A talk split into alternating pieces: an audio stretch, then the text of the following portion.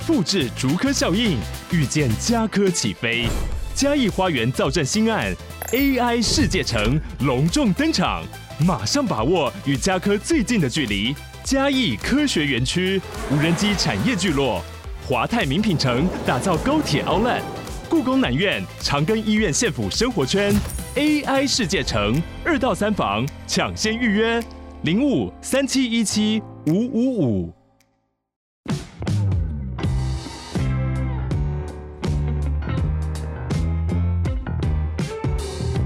大家好，我是朱宇的共同创办人 Sean，欢迎回到欧本豪斯。我们每周都会分享房地产新闻及房市热门议题，带领大家一起揭开房地产秘辛。通勤收听欧本豪斯，带你掌握一周房产新知。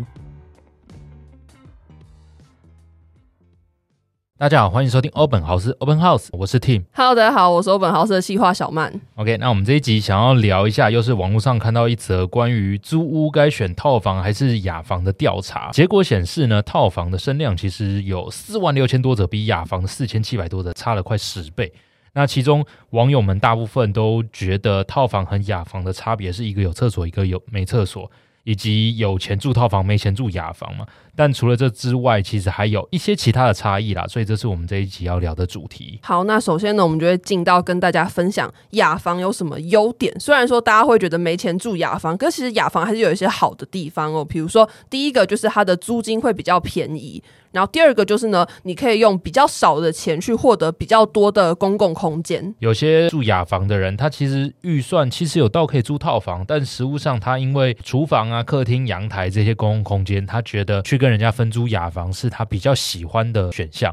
包含我们公司就有同事，他因为喜欢自己做饭带便当，所以他一一定都是选雅房住。嗯，这是他的优点。那再来跟其他人一起生活，比较不孤单的感觉嘛。最后是厕所不在房间里面，所以会比较不潮湿。这四个是我们觉得列出来的优点。我某一任前男友的家呢，就是这一种跟人家一起住的雅房。然后我有一次去他家玩的时候，我一走进去，我就感觉到说，原来可以有人住在这么有家的感觉的地方。就是因为我一直以来都是自己一个人住，所以我就是一踏进去我就觉得说，哇，这个地方很有家的感觉，就觉得说，哦，如果我住在这个地方，其实感觉蛮好的。那也因为他的室友其实都有挑过，所以其实他们室友个性之间都蛮合的。然后家里也会摆一些什么书啊，那种可以大家一起玩的东西。对对，所以我就觉得说，这种有人一起生活比较不会孤单的感受是真实存在的。但实物上还是会面临到一些常见的缺点。我们这里小曼也整理了四点，我觉得蛮常见的缺点。首先。第一是厕所要共用嘛，所以使用上不方便，而且容易脏乱。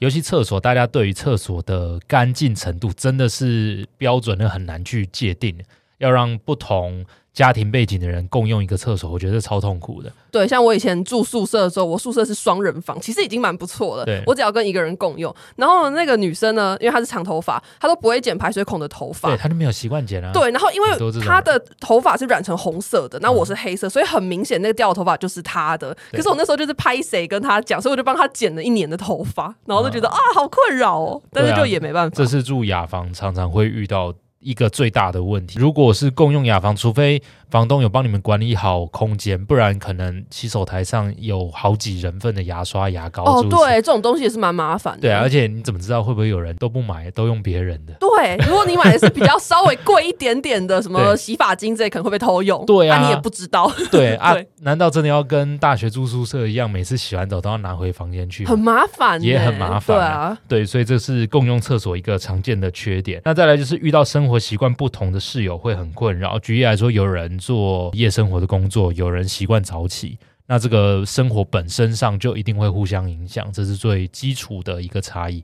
那你之前男朋友住的还有哪一些？他好像是因为他们那些人的生活习惯都差不多，所以就没有这个问题。可是我后来有偷偷发现，就是他们在找室友的时候呢，都会很详细的讲说每一个房间的人是什么样子工作情况的人，然后还会很明确的去把一些他们家公共区域跟厕所的照片放出来，然后就说这是我们认为干净的程度。所以如果你也是认为这样是一个你可以接受干净程度的人，然后并且你的生活作息跟我们们一样，甚至你的兴趣爱好也跟我们一样，哎，那你再来跟我们当室友，这样大家住的也舒服。所以我觉得这这是一个蛮好的筛选室友方式。嗯，而而而且还有一个最常见的是厨房。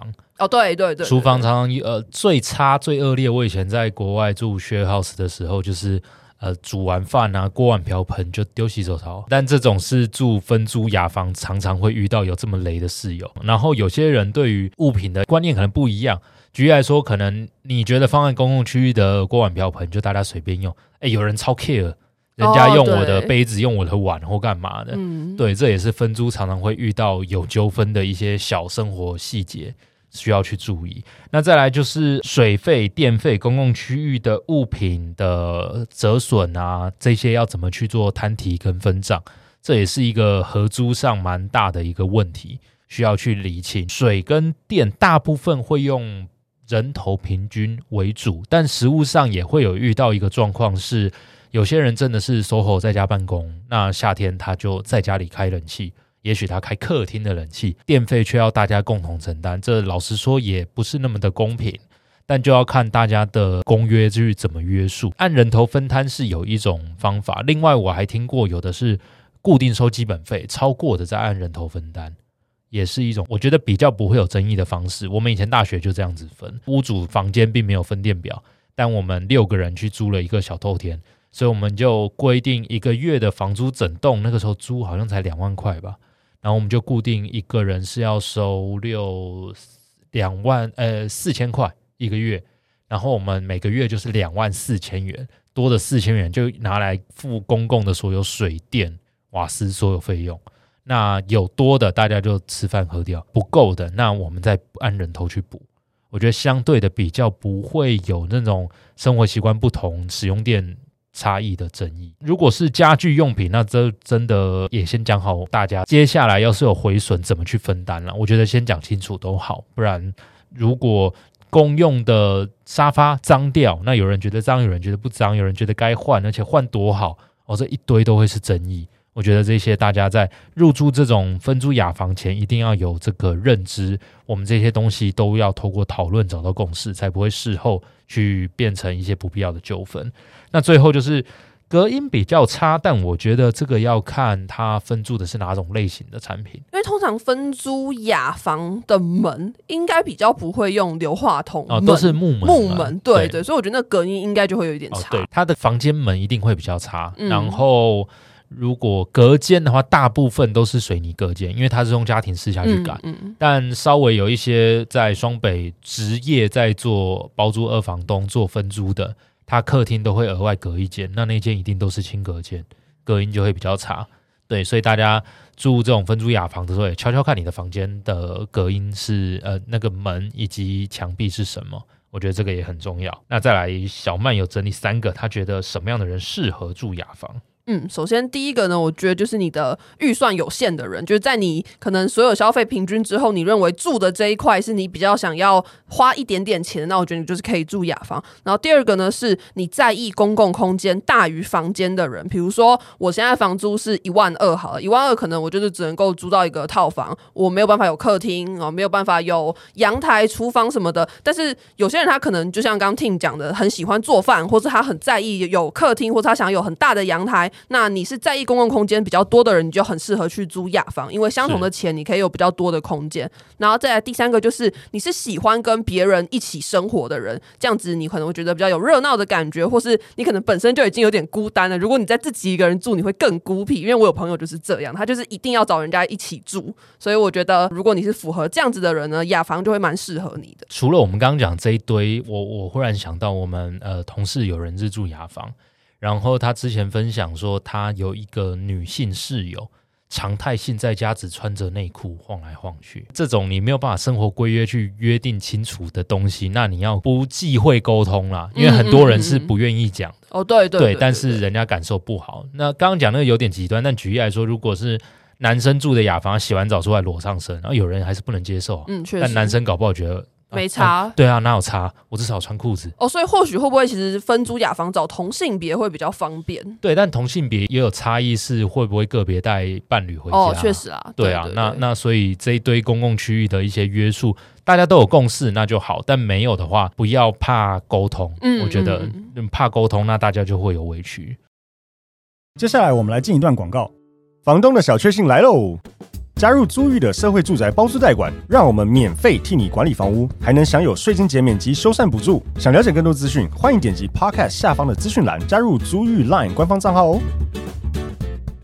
那在第二段，我们特别准备了一下，让大家了解所谓的独立套房跟分租套房到底怎么分。你做这一行之前，你分得出来吗？应该说我知道一个有独立门牌，一个没有独立独立门牌。可是你到五九一上面按独立套房，其实很多都是分租套房，啊、但我不知道为什么他给他可能滥竽充数，然后分到独立那一块去。我，我只能说，就对于五九一广告严谨程度这一块，分租跟独立，它并没有很强制性，它也没有办法强制性了。哦，确实啦，对，除非还要人工一个一个查核照片，对，太难了。嗯、然后屋主们他们是自然人，自己去 po，他比较不受我们的主管机关地震局什么管，所以他爱 po 哪个就 po 哪个。那独、嗯、立套房他 po 整层住家，搞不好也会过，我不知道那个五九一会不会挡，但也许也会过。那我们回过头来讲，到底独立门牌套房跟分租套房到底差多少？小曼刚刚有讲，首先是独立门牌，它一定有独立的产权嘛。然后最直接的是，房客原则上他一定是自己缴一个水费、电费啊，甚至有瓦斯缴天然瓦斯，以及独立的大楼管理费，这四个东西是房客自行去缴纳。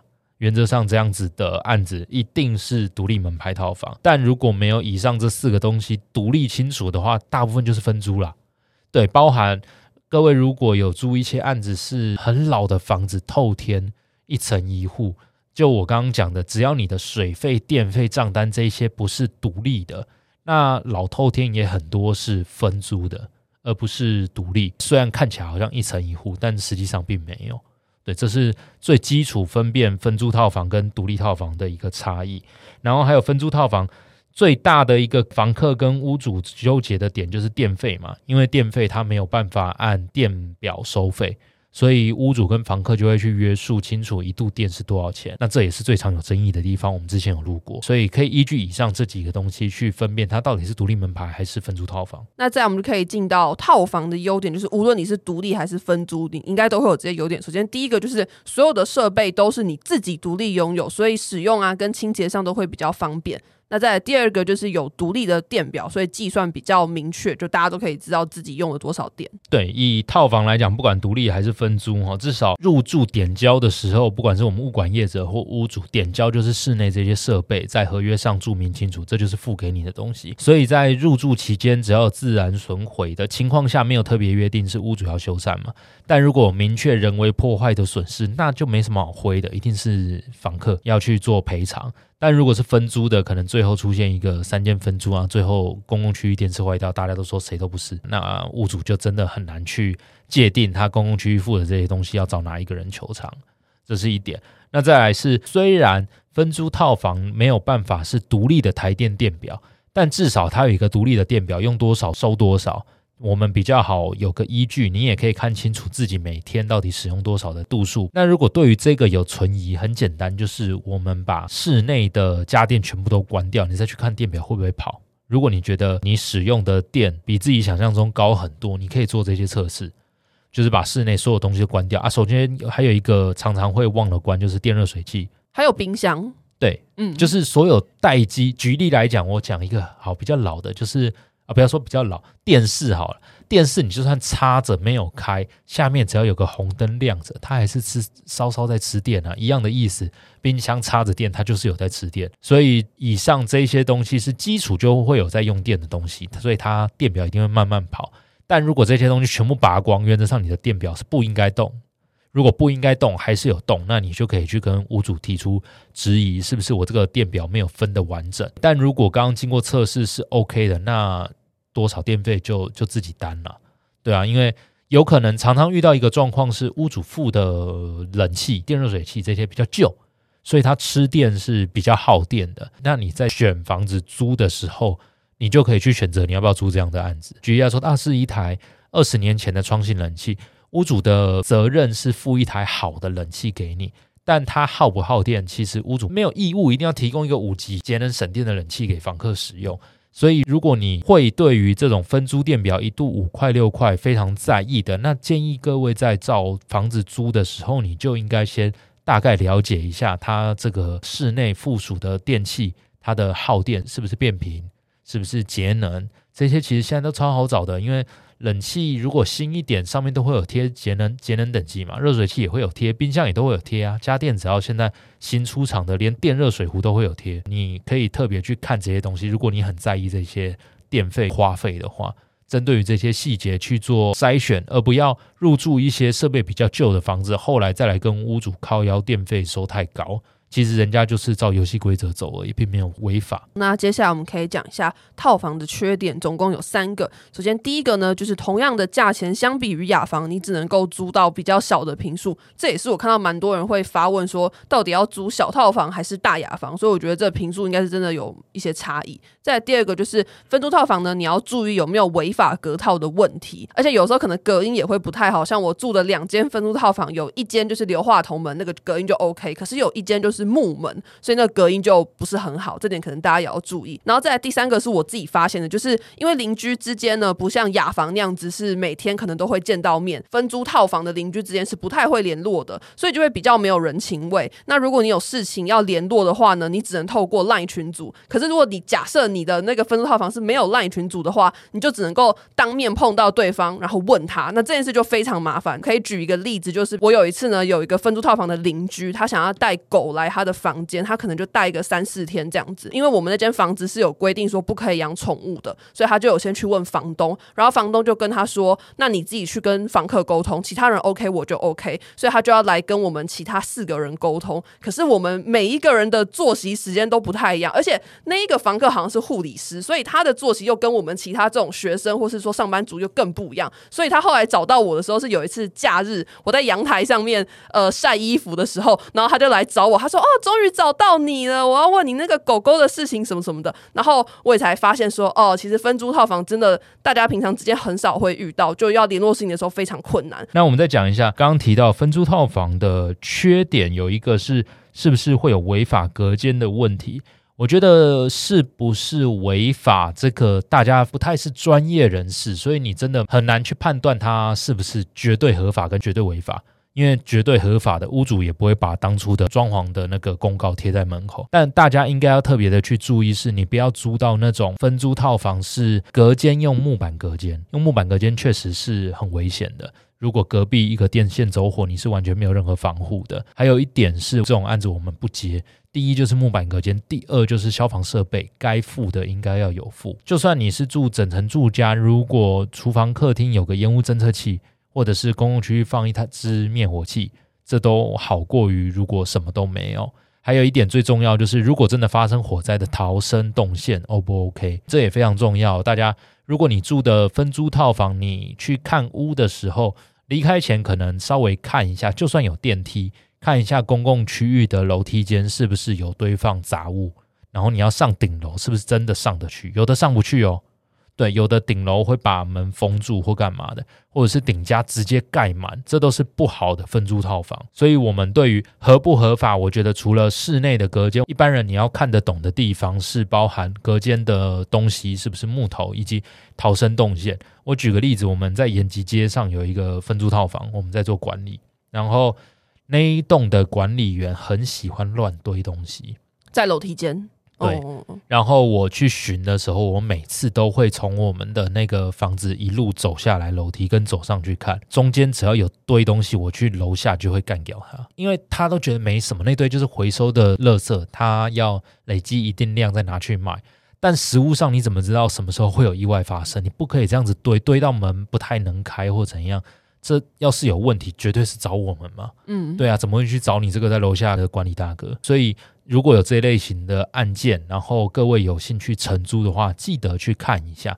那如果有堆东西反应有办法改善，那我觉得也不是说不能考虑，但是要知道它是不是常态性都这样，或者是邻居摆的，那管理公司或屋主讲不动。那我觉得不管里面装潢的多美轮美奂，你有更好的选择，不要选择这种对于自己人身安全有疑虑的房子住。好，那以上呢就是我们今天讨论的有关于租屋该选套房还是雅房的差别。那我们有列了很多很多除了钱跟厕所以外的差别嘛，所以也希望可以帮助大家在租屋的选择上呢有更多的了解。那接下来就会进到哎呦我的房，本周要请问 Tim 的是最让你感到哎呦的屋主、房客或是房子是？本周想分享一个实物上我们有服务过屋屋主的一个经验。那这个屋主他是房子有一个案件委托给我们管理出租，然后这个案件他委托我们九个月了。没租掉，原因状况是屋主人在大陆，所以我们用 Line 什么的是没有办法联系上他的，必须要透过他儿子再转达讯息给他。所以其实招租的九个月间，我们有没和大概五六组或六七组客人，都是有兴趣要承租的。但要么一开始价格不到，要么他是外国人、黑人，屋主有一点种族歧视，然后要么是条件超好了，我们护国神山的工程师，嗯，愿意一次付一年，嗯，但他还要人家出示工作的证明或者是扣凭之类的，就是他对这一些比较喵。最后还有两组是哦，公司法人要租来给公司的主管或员工们住当宿舍，他也不要。那其实。一切的一切回过来，他不是很希望房客去报税申请租屋补助。但是我们到他上，哎，昨天昨天回来之后，我再跟他通一次电话，我再跟他讲解清楚一下所谓的报税啦、申请租屋补助啦、房客入户籍啦，对他到底有哪些的影响，以及真的报税了跟没报税，他差别要缴的税金到底是多与少。这些部分跟他讲清楚了之后，他最后跟我说：“哎，其实报税好像不是不能考虑。”所以我觉得，呃，这也不是多哎呦的事情，但必须跟大家讲一下，台湾常年的陋习就是出租房子可以不报税、不申请无补助、诸如此类东西。当然，以法律上来说是不可以的。但我觉得，我最喜欢举一个例子，在台湾买东西都要发票吧？但大家一定有去过一些小商家或怎样，你要发票，发票外加。啊，我们这里就只有收据啊，我们那时候现金价，对吗？台湾常态就是有这些事情发生嘛。嗯、那你说他是不是违法？也也也算啊。但是我们允许这样的事情发生，我觉得就跟租金不报税是差不多的东西。就法律上来说，它明确就是违法。但是实务上，大家的惯例是可以不报。但是你要让房客有感吗？我所谓有感，就是报与不报，那你租金是不是相对的比较优惠？那如果没有，那他干嘛租你这间市场行情的，却还是不能报？但屋主们的心态反而又不一样。屋主们的心态是，行情是行情，那你要报税就往上加。但实物上到底缴与不缴差多少？大概我我知道的屋主一百个里面不到五个明确知道他房子要是房客报税，他的税收要缴多少。所以各位如果有在出租房子，或者是你有在租房子的人都可以。但出租的人，你要了解清楚，到底房客报税与否对你的影响有多少？它还分为租金上的影响，以及未来你要是卖房子的影响，其实有点复杂。但是我们的专业就是把这些事情讲清楚，让你知道，那你再来决定你想怎么样操作。有的屋主被我们听完说，那我宁愿空着，他不要收租金了，租金没多少，会影响他之后买卖的一些条件。我说很好啊，那你就要租，我又没有逼着你租，就是我要让你知道你的权利义务。然后你想怎么做，那就是看你自己的选择，这是最好的。所以也跟大家分享，如果对于这方面有疑虑，哎，可以来我们的座谈会，嗯，对，或者是直接私讯我们租玉的 Line at，我们的服务人员，大家都有这样子的专业知识，可以替大家去解惑。好，那以上呢就是今天的节目，希望大家会喜欢。我们的 Podcast 每周一都会更新房产的新闻，让大家可以掌握一周的房产大小事。每周四呢更新的会是网上的热门议题讨论，或是找相关的人员做访谈。那大家可以加入我们的 Line 社群，或者是我们的脸书社团参与讨论。那对于刚刚的节目内容有任何的问题，也都可以在那边提出来问我们。那今天的节目就到这边结束啦，谢谢大家，拜拜。拜拜。